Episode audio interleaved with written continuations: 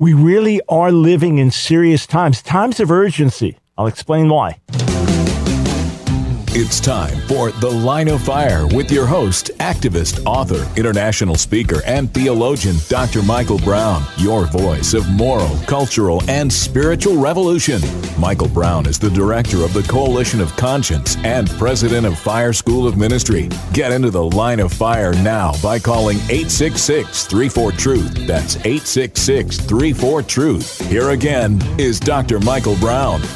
Thanks for joining us, friends, on the line of fire. Michael Brown, extra delighted to be with you on this Monday to start the week together. Extra delighted because a little while last night looked like we weren't going to make it home from Tampa, Florida. Not only were we looking forward to radio today, but every night this week I'm doing a special class at Southern Evangelical Seminary on Christianity and sexuality, looking in particular at LGBT issues, society, and the Bible every night this week, all night, and then all day Saturday. Anyway, thrilled to be back home after sitting on the plane for four hours before we left for our hour and a half flight. Ready to take your calls, 866 34 Truth, 866 348 7884 is the number to call. I have invited many a time uh, on social media and over the airwaves. Many a time I've invited critics to call in. Very rarely will they call. Now, what's interesting is that everybody else seems to be able to call during these hours or when we do YouTube chats to post their questions, but some of the critics are busy during these hours, broadly speaking. But if you have a criticism, an issue you want to raise to me, by all means, do it because we need to sort out fact from fiction in these urgent times in which we're living. We need to get worked up about the things that we should get worked up about and not get caught up in all types of false narratives and meaningless controversy. So let us separate myth from truth today on the line of fire. Again, 866 34 Truth. If you have a broader question, something you want to ask me, or you've heard an accusation and you want to get clarity on it, by all means, give me a call. I'm not put off. I'm not offended. Earlier today, I just started tweeting out for fun all the things that I'm accused of online. And, and, and uh, let me say this in all seriousness because this is part of the urgent hour in which we live and part of the urgency that I want to discuss with you today, spiritually speaking, as we live in this world in these particular times. But the more I was reading, the crazy things that were being said, some of them, as best as I could see, from people who really profess to be followers of Jesus and, and speak scripture and things like that. The more I read the crazy accusations against me and against others that I know, the more my heart became heavy from God's perspective because I, I thought he, he must look down and, and, feel so grieved over the divisions within his body. I, I'm not talking about false Christians, people who are completely outside the faith, who don't hold to biblical fundamentals in any way. I'm talking about believers. I'm talking about if you sat down with this person and said, Hey, are you a follower of Jesus? Yes. Do you believe the Bible to be God's authoritative word? Yes. Do you believe that Jesus is the only way to the Father? Yes. Do you believe that salvation is only through his blood? Yes. Do you believe that he died for your sins and rose from the dead? Yes. Do you believe, believe that he's the eternal son of God? Yes. And you went through the basics. Do you believe in repentance and holy living? Yeah, they, they agree to all the basics. All right. And, and then they're attacking me with the craziest of accusations or other brothers or other sisters. Uh, you know, it is like they say now with the, the so many Democratic candidates running for president, like a circular uh, uh, shooting range. You know, they're all just going to be sniping at each other and attacking each other and trying to drag down each other in the interest of getting ahead, as happens in the primaries. We do the same thing in the body. We don't go to one another for the most part. We don't go to one another and say, Hey, I've heard this. Is this true? If, if I don't like a particular person, if I have a bias against them, if, if I look at them more as a competitor than a friend, I'm just talking in, in carnal thinking and I hear an accusation against them, I'm probably likely to believe it because I already have a negative attitude towards them. Whereas if it was a friend, a colleague, a coworker, a family member, and you come with that negative accusation and I hear it, then I, I will immediately we'll see maybe there's another side to it. Let's investigate to see if it's actually true or not. Here, look, having been the object of lies and false accusations for decades, as happens to others in ministry, especially when you're, when you're on the front lines, having seen uh, the Brownsville revival, where I served as a leader for four years, having seen that completely misrepresented, sometimes willfully, sometimes not willfully, things taken totally out of context, bogus reports spread, the word of one negative critic believed more than 10,000 positive testimonies and hundreds of leaders. As I've seen that, I'm sensitive to it being done to others. I'll see a video clip that seems very damning, but then think, okay, let me find out more. Let, let me dig in more and find out if this is accurate or not. And, and friends, we fail to do that. We fail to walk in love. You say, doesn't love rebuke? Yes. Yes. Doesn't love correct? Yes. Yes. Doesn't love call out false teachers? Yes. Yes. Absolutely. But we are so quick, friends, to pull the trigger. We are so quick to condemn one another. I, I think I posted 12 things so far that I'm accused of. And I did it uh, for fun. And, people have been weighing in with, with great comments as well. But I, I did it also to, to wake us up, to, to make us to understand that we, we need to step higher. And look, even if so and so blows it, is our thought towards them redemptive? Or I'm going to get them, I'm going to expose them.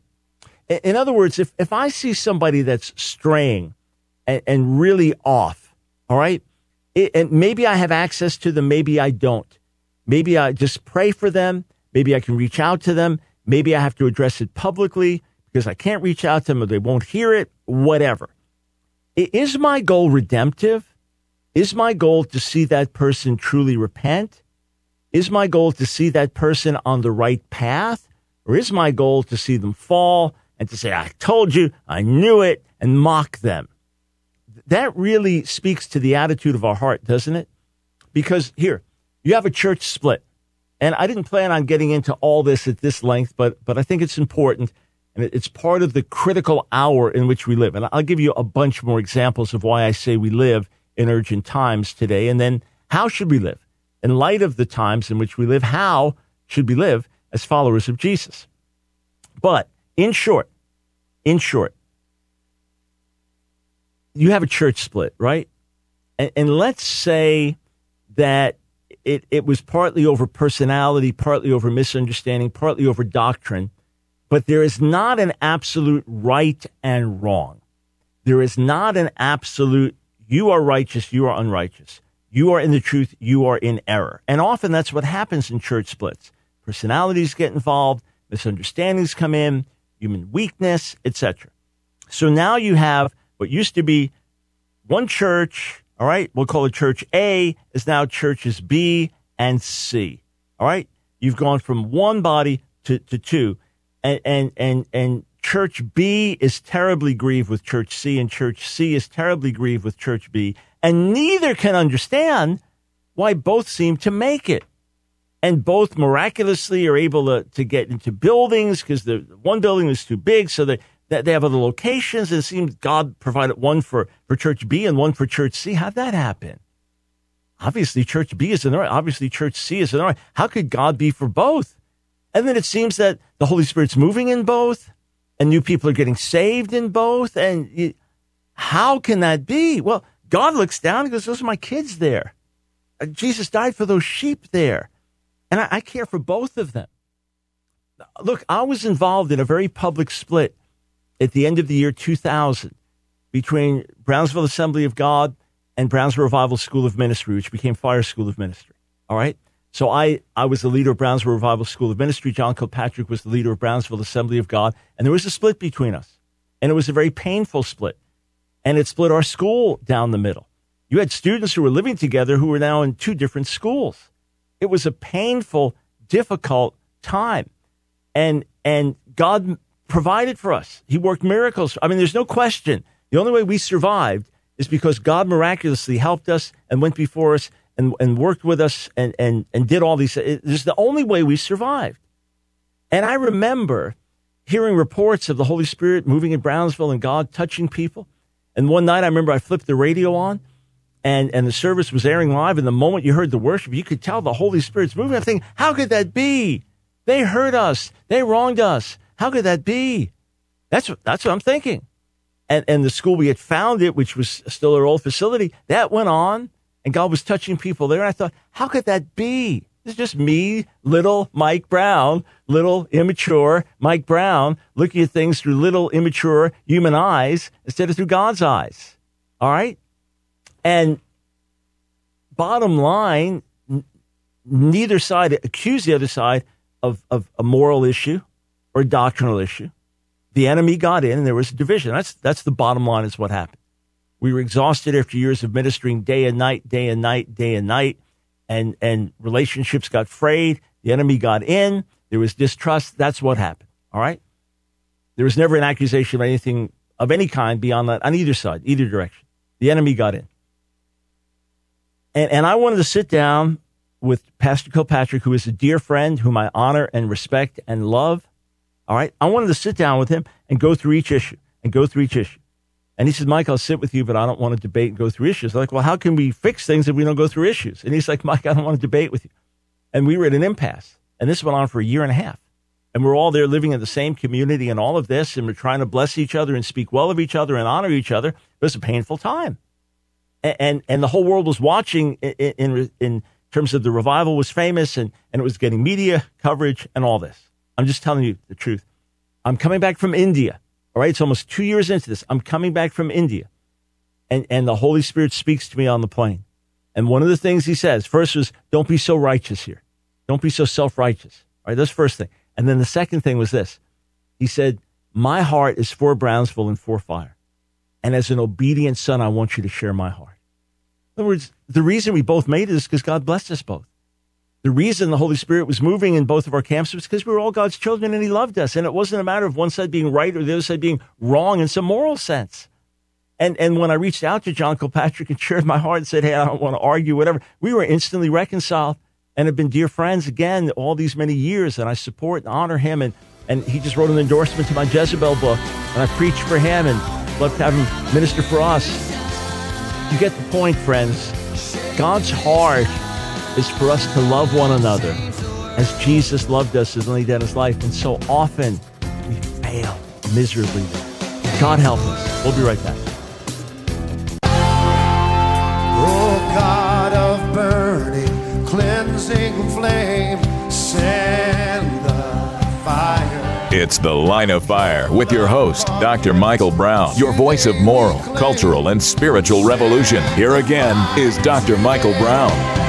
A great big thank you to our first 111 Patreon partners. Thanks so much for teaming up with us.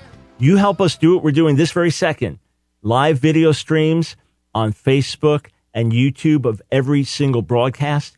The many little, we call them rants, these little short statements that I'll make on controversial subjects or key phone calls that come in on great subjects. We'll then pull those, put them up on YouTube videos our Consider This videos. Uh, these are massive productions with a ton of time and effort and energy.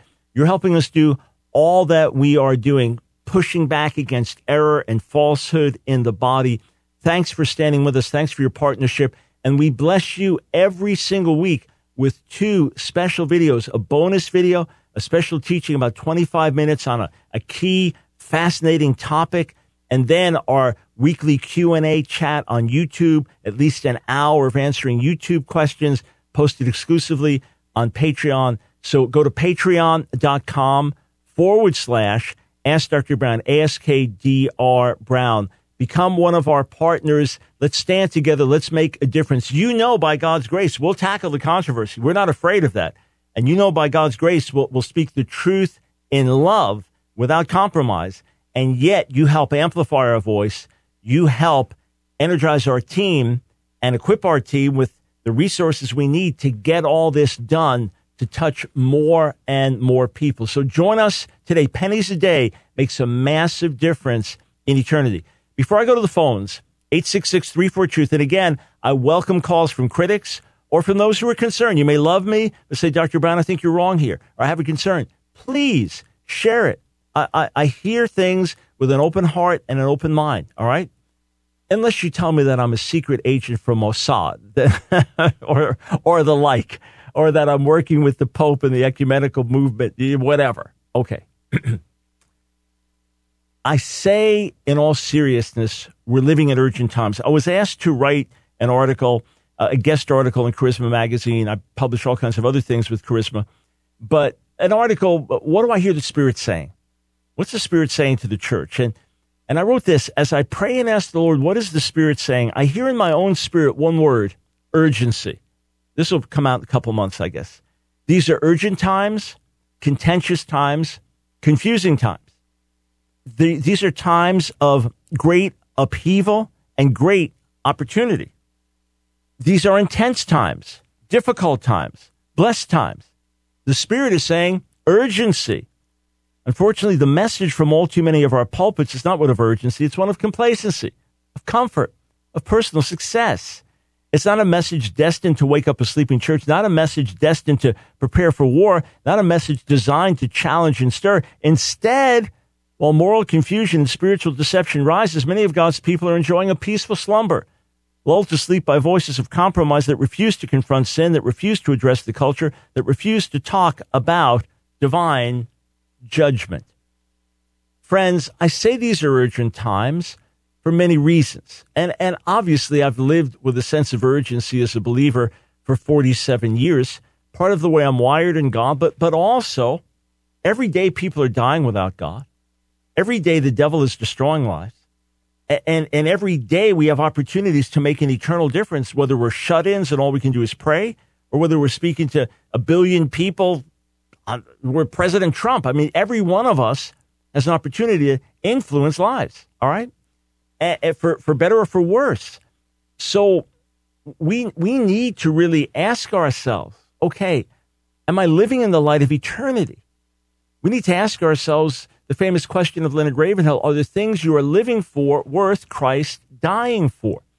And we need to look at the world around us and say, okay, the state of America today, with eight year old kids getting exposed to pornography, the state of America today, with opioid addictions growing out of control, the state of America today, with vociferous transgender activism saying that a 15 year old boy can play on a girl's sports team and share her locker room and shower stalls.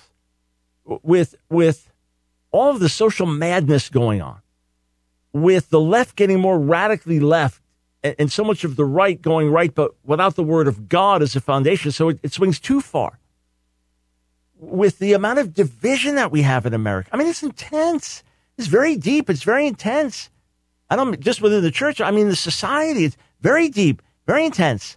I don't know. That since Civil War times, we have been as deeply divided as we are today. So much going on, so much deception within the body and outside of the body. These are urgent times. And I, I was just writing a letter to our, our monthly supporters, our torchbearers who help us with $30 or more per month.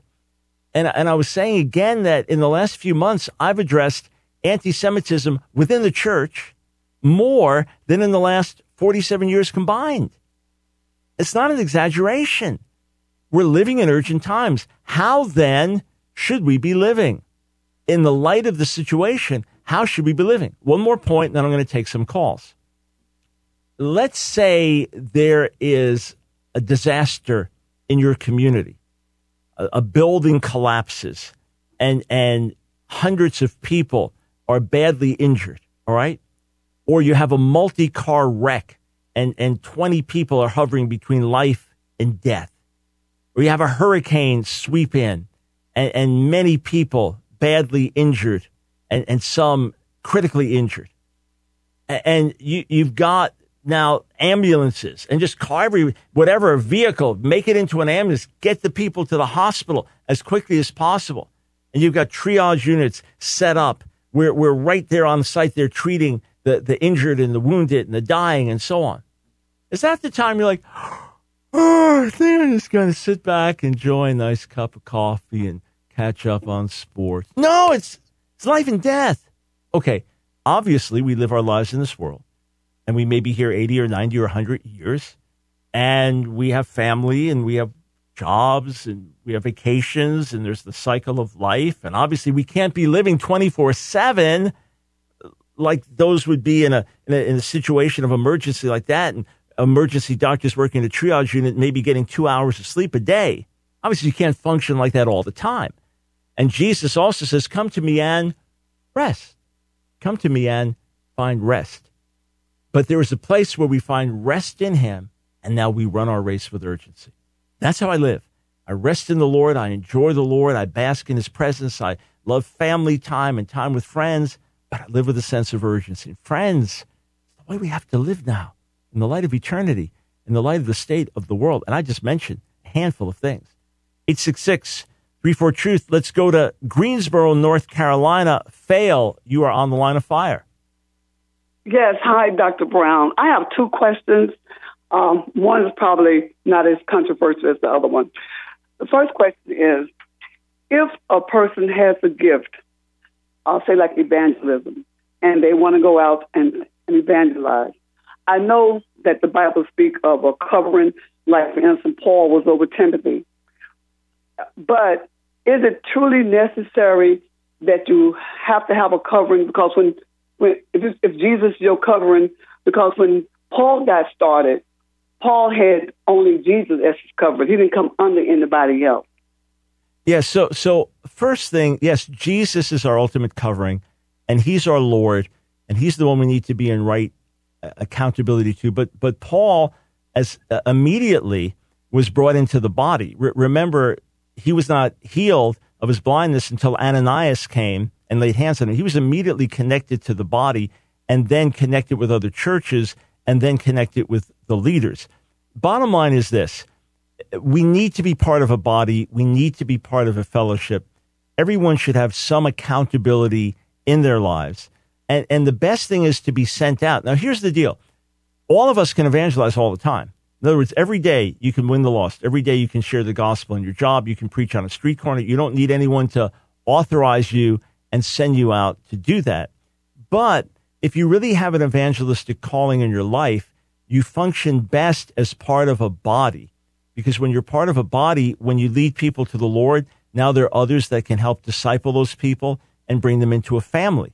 Also, you have leaders involved in your life that can speak wisdom into you and can, because you're an evangelist, you see things a certain way. They might say, Hey, this is great, but we need to get some teaching into these people. Or, oh, this is terrific, but you're going to burn yourself out. So here's some wisdom. So all of us should be part of a body and all of us, regardless of our calling, should have some leadership in our lives, some, some accountability and some leadership. And the other thing is, if you have a real evangelistic gift, that will enrich a local body and a local church. So it's mutually beneficial. And if you say, I'm called, but it's not recognized by others, you be a soul winner. You do what God's called you to do. And God will connect you with people that will recognize your calling. All of us have had those frustrations, of feeling called, and, and, and it's not recognized by others. So you do your best to be humble and submit it. But then you got to go with what God's calling you to do when you do that, God will honor that and God will connect you with people who will stand with you and will give faithful oversight to your life. Hey, stay right there. I know you had one more question. I was told it was a critical question, so hopefully we'll get to that. That's why I wanted to get to you first. But yes, I'll take questions of all kinds, absolutely gladly. But once more, if you are one of those who's posted a comment on social media, Dr. Brown, I'm disappointed with you. Dr. Brown, I'm upset with you. Or Brown, you're a jerk for this reason or that reason. So some are respectful, some are not. And it's thousands of comments. It's, it's constant.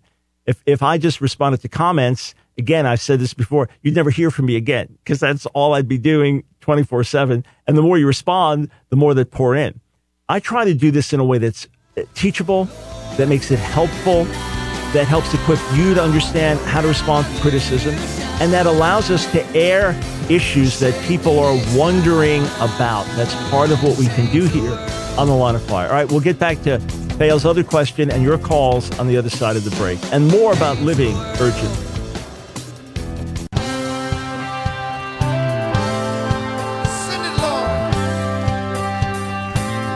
It's the Line of Fire with your host, Dr. Michael Brown. Get into the Line of Fire now by calling 866 34 Truth. Here again is Dr. Michael Brown. You know what?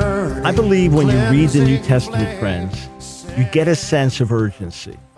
You get a sense of the coming of Jesus is near, and we should live with a sense of purpose and urgency. And we only have this life to live and then eternity. And, and what is this life? It's just a breath. It's here and it's gone tomorrow. It's June 10th today. And, and our first daughter, Jennifer, was born on June 10th, many a year ago. And she was joking, she's got to get out the calculator to find out her age. And boy, it wasn't, wasn't that long ago that Nancy was pregnant. In fact, one day I got to tell you the story, the, the miraculous story of, of Jen's birth and how it happened at home and the whole bit. It, by the way, it was not miraculously pain free. That was not part of the package. This 21 rough hours. Nancy and I were talking about that today, in fact. But wasn't that wasn't that long ago? I met Nancy for the first. Wasn't that long ago? I wasn't even say. uh, You know, you just you, you keep going back. Wasn't that long ago? We were celebrating the birth of our first granddaughter. Now she just graduated from high school, is on her way to college, and on and on. You know, on the one hand, life is long, and one day sometimes can seem like a year when you're going through hard times. But friends, we got to seize the moment. No, I don't believe in a pre-trib rapture, but I believe every generation should live with the sense of the coming of the Lord is near. Every generation should live with the sense of, of, of the end of the world could happen in our lifetime and the pace could be accelerated so it could happen very quickly. I believe we should all live in that way. So on the one hand, we have peace. We, we are living a life that makes sense. In other words, okay, I have to work a job to provide for a family. If I feel called to just be in full-time missions, I need support to be in full-time missions, etc. If I feel called to be a doctor, I'm going to have to be go to school, etc. If I feel called to be a Bible translator, I have to learn the languages. If I want to have a big family, it's going to take marriage. It's going to take years of having kids and raising kids and all of that. But we live in that sense of just one life. That old saying of C.T. Studd, only one life will soon be passed. Only what's done for Christ will last. Therefore, we live with a sense of holy urgency. As we rest in the Lord and enjoy Him, we also run with passion and with purpose. 866 34 Truth. And again, I especially invite critics to call. I just saw a comment. I don't know who it is that made the comment, but Christopher responded, call him, else you are a coward here. Whoever you are, give me a call. You don't want to be called a coward. Obviously, you got time to send out a note. You can call us. All right. Uh, so uh, back to Fail in Greensboro, North Carolina. Your more controversial question. Go ahead. I'm here. please. Yes, Yeah. Dr. Brown. First Go ahead. of all, uh, thank you for that confirmation uh, about the calling. My second question is I truly believe that Jesus is sinless, has always been sinless. In Matthew 21, it spoke of, and also John chapter 2, in the cleansing of the, of the temple, that he made a whip and he drove out the merchants and also the money changers. I truly believe that he did not strike any of them, but I was told uh, yesterday that he he probably did because uh, I mean he was angry or whatever, but I just Yeah, yeah. cannot see it. No, uh, no, number one, there's righteous anger. Uh, there is righteous anger. You hear a case ab- about a man abducting a child and, and, and, and raping her and killing her, and you, oh, it's horrible. And you get angry over it. It can't happen. That's not, there's a righteous anger. And in fact, it, it tells us in scripture, be angry, but don't sin. So there's a righteous anger. And, and Jesus exercises it perfectly there was corruption in, in the house of his very father. There was merchandising in the house of his very father. And that deeply grieved him and burdened him. And yeah, he overturned the tables. And now, does it say that he struck people? No. You could make an excellent case he drove out the animals with a whip. All right? Drove out the animals with a whip as opposed to the people. Uh, but by the way, even if people were sitting in that way, they were guilty of corrupt acts in merchandising and ripping people off in the temple and you drove them out with with a whip. Uh, to say that that would have been breaking God's law. I don't think that would be breaking God's law if God himself sent a prophet to do that. In any case, Don, I don't believe Jesus struck people. I don't believe he did that. I believe he drove out the animals with a whip and overturned the tables, reflecting God's heart and God's anger. A perfect example of Jesus bearing the heart of the Father. 866 34 Truth. Again, one more invitation. Not sarcastic in this, not in a demeaning way. You've got an issue with me. Call me. I'm trying to help people here because I, I, got sent another video. Dr. White said, he said, Have you seen the latest, this crazy attack? I'm not going to mention it on the air. It's like, well, if people believe that, then ask. Go ahead and ask. Uh, of course, there is a problem, though, which is when you answer truthfully and people take your truthful answer as a lie, then you can't really help them. When you answer truthfully, you know, where were you on the night of the 4th? I was in London preaching. Ah, right. That wasn't you. That was a double of you actually preaching. Because I know you were at that very moment leading a secret mission to Mars to, to look for anti Semitism on Mars. Like, yeah, how can you help people then? But we do our best. We do our best. 8663 for truth. Let's go to Toronto. Joseph, welcome to the line of fire. Hi, hello, and good afternoon. How are you? Thank you for having me on your radio broadcast today. Go ahead. Yeah, thanks. So um, I've actually looked at your Twitter account right now, and you said um, we have to underscore the seriousness of our times in which we're living. And uh, you also welcome critics on your show as well. So if there's one thing that I can ask in particular, it would be concerning um, catechism, so to speak, to the ecclesia or uh, the layman or laity of the church. So I think it's easy to say in today's time, in contemporary era, that um, the so-called pronounced culture or the prevailing culture, so to speak, societal norms um, are very different than what may um, our children or our high school students learn in, um, in public school or in uh, religious schooling as well. So, um, what would you say is the best way to have a sense of catechism or catechesis, or maybe exegesis within um, actual scriptural biblically, biblically, sorry, when we talk to lay members, whether they be part of the various Protestant branches or um, Messianic Judaism, perhaps that you speak of, or uh, the other apostolic churches. Yeah. So, so Joseph, it's an important question that you raise. If you're raised, say, in a Reformed home, right? So you're Protestant, Presbyterian, Calvinist. You might have uh, grown up and been taught uh, the Westminster Confession, or like my friend James White, the London Baptist Confession, or or children's catechism, or something like that.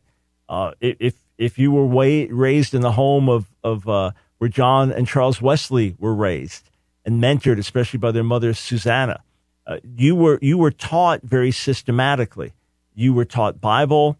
You were, you were taught certain scriptural truths and principles. If you were raised uh, perhaps in a, in a Catholic home or or Greek Orthodox home, and you had or Lutheran home, you had confirmation. You had certain things you had to learn in a Jewish home, your bar mitzvah, etc. Uh, but in a lot of our contemporary Christian circles, especially charismatic circles of which I'm a part, you don't really have any type of catechism. You you don't have any type of systematic teaching of children. So uh, it's it's a broad question. Obviously, you can't reinvent the wheel a hundred times over in each different setting. In a Messianic Jewish congregation, because there's a bit more emphasis on teaching, There'll be more discussion as a family with the weekly reading of Scripture, the Torah portion, which will then be tied in with the New Testament text as well. So, Joseph, I, I can only say this. You point to a serious need in the body today, namely systematic discipling of believers in general and systematic discipling of children, where they are taught certain propositional truths and then where there are even uh, apologetics questions that are raised where parents and families sit and talk together. So at the very least, at the very least, all right, if you're not part of a tradition that has a form of teaching that you can follow, okay, I learned this from my parents and I'm going to teach it to my kids. All right. And, and then they'll teach it to their kids and here are the texts and here are the verses and here are the confessions. If you're not part of something like that, then all the more does it behoove you to live out Deuteronomy chapter 6. And I'm going to read the relevant verses. Hear, O Israel, The Lord our God, the Lord is one. You shall love the Lord your God with all your heart, with all your soul, with all your might. And these words that I command you today shall be on your heart. You shall teach them diligently to your children, and shall talk of them when you sit in your house, and when you walk by the way, and when you lie down, and when you rise. You shall bind them as a sign on your hand. They shall be as frontlets between your eyes, which traditional Judaism takes literally, by the way. I take could well be a figure figure of speech there. You shall write them on the doorposts of your house and on your gates. Again, traditional Judaism takes that in a more or less literal way. And and verse seven, you shall teach them diligently to your children. Others translate that as repeat them to your children. Uh, others repeat, uh, uh, translate as impress them on your children. But one way or another, we must, on a regular basis, be seeking to disciple our own children and our own families in biblical truth. And it's important for every congregation to have a method of discipleship, either by incorporating people into small groups where they grow together, or by having a new members class, or something where people are taught the fundamentals. Because if that doesn't happen, you it's kind of an anything goes type of environment. Joseph, there's probably more to your question, but that's as much as I can answer it here. Thank you, sir, for raising it. 866 34 Truth. Uh, let's go to Jamie in New York. Welcome to the line of fire. Hi, how are you, Dr. Brown? Um, Doing very well. I saw you talking for the. Oh, that's good. I saw you talking for the first time at the Columbia University a long time ago. Maybe ah, okay, yeah, we we did a few outreach lectures there, and then some Christian meetings. Yeah, that that goes back quite a few years. Well, thanks.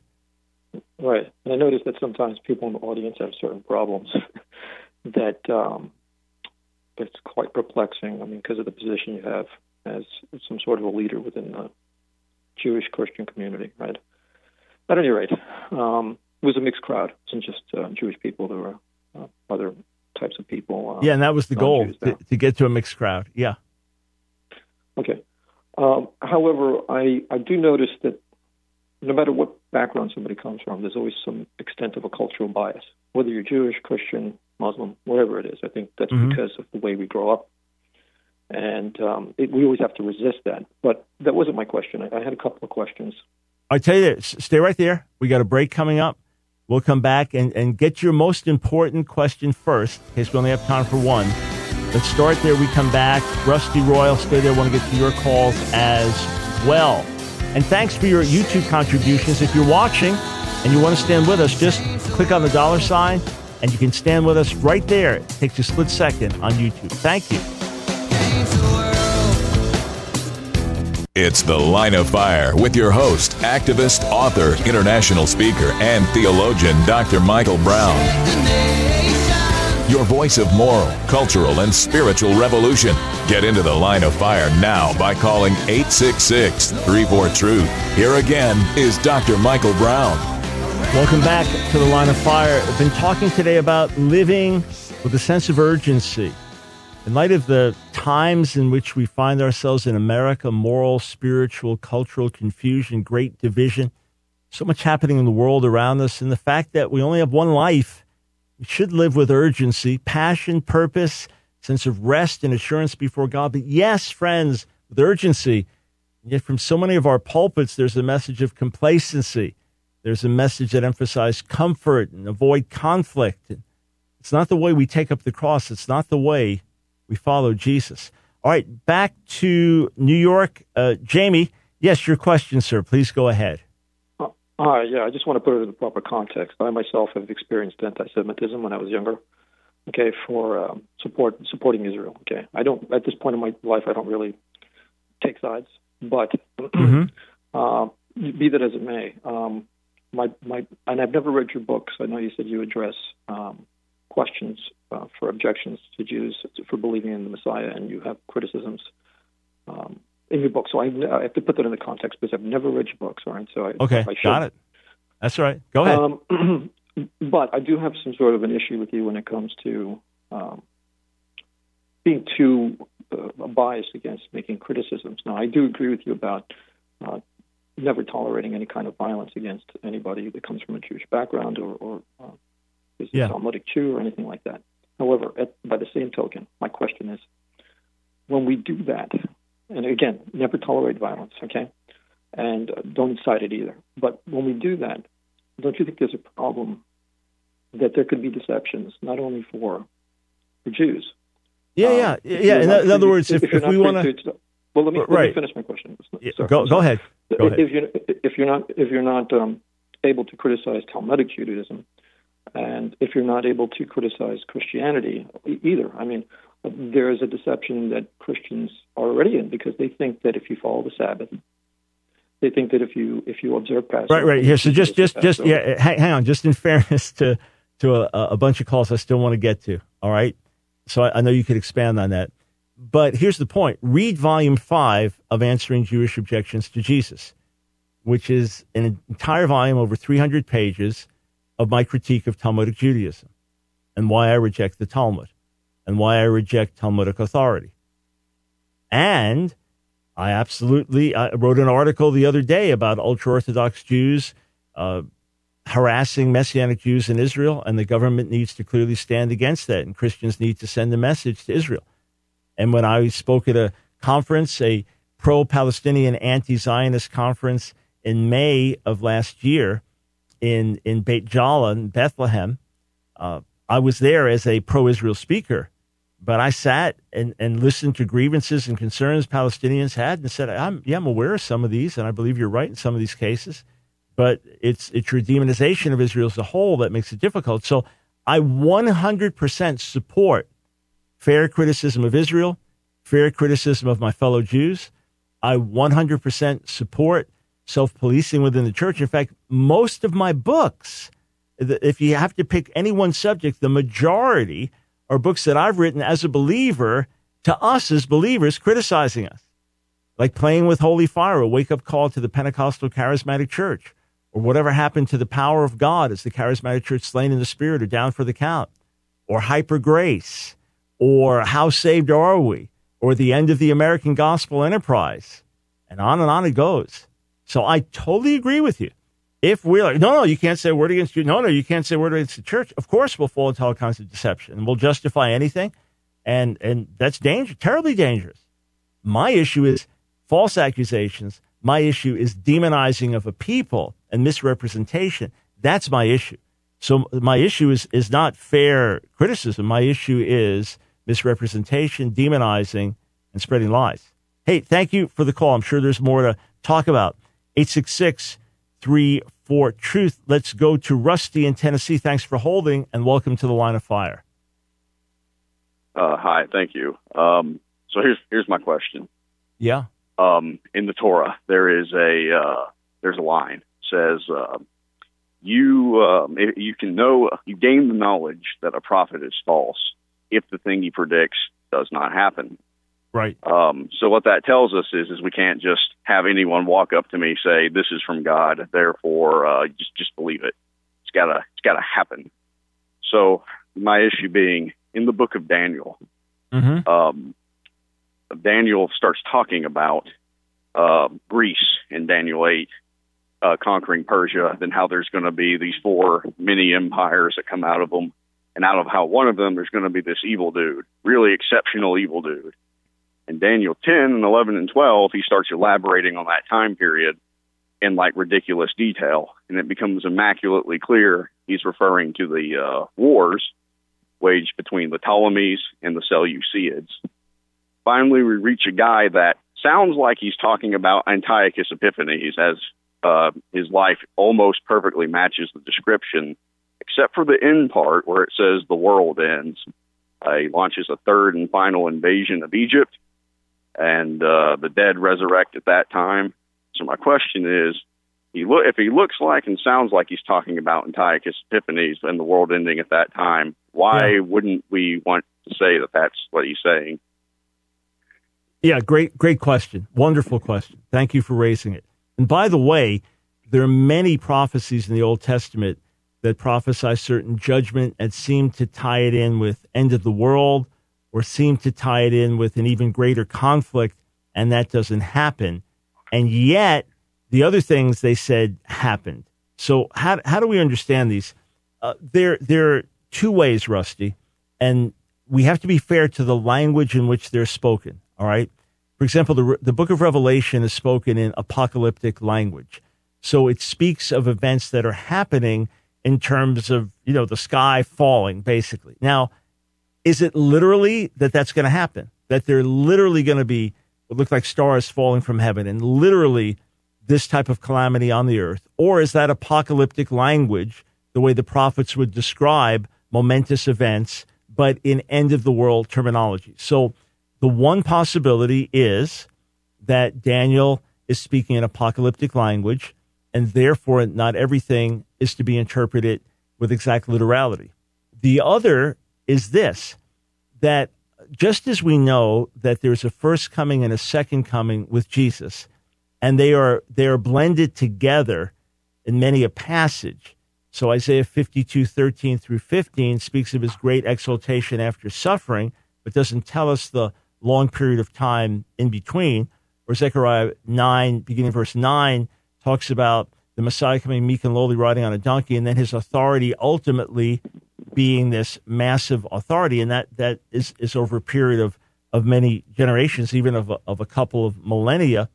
That in the same way, there are prophecies that have a partial fulfillment at one point in time. In other words, Antiochus Epiphanes, as, as you mentioned, uh, so in like the 160s BC, and a final application for the one of whom he serves as a prototype, namely the one called the Antichrist, who will do his works of evil at the end of the age, and with his destruction will be the resurrection of the dead. We see the same in Matthew 24, that the disciples ask a threefold question about the destruction of the temple, the end of the age, and the second coming as if it's all one question. They're really two or three separate questions. Jesus answers them all as one, and they are hence woven together. So this happens with a lot of prophecies that they declare A, B, C, D, E, F, G, but A, D, A, B, C, D, E happen here, and F, G happen much later. It's not uncommon, and therefore we say, okay, there's a there's a type, and and there's the the fulfillment. There's the prototype, and there's the the final reality of it. And ultimately, because people who read the same Bible you're reading and experienced the same events of which you speak said that Daniel was a true prophet or that Matthew recorded things accurately in the Olivet Discourse in Matthew 24, that we trust that the unfulfilled parts are still to happen. They got all this other part exactly right. Therefore, we're confident the rest will happen. Or some of it is simply apocalyptic language. Uh, maybe we can pursue this another day. I'm looking at the clock. Time is short, so I want to grab another question or two. But feel free, Rusty, if my answer does not satisfy you, to call in a few weeks from now and we'll pursue this. All right? Sound like a deal? 866 34 Truth. Uh, there was a question on YouTube from Will about 1 Corinthians 15, and where it says that that the Son will be submitted to the Father at the end, that God may be all in all. I believe the great revelation of eternity is the revelation of one God. In, in, in, other words, God who is eternally one and yet is three in one. God who is eternally Father, Son, and Holy Spirit.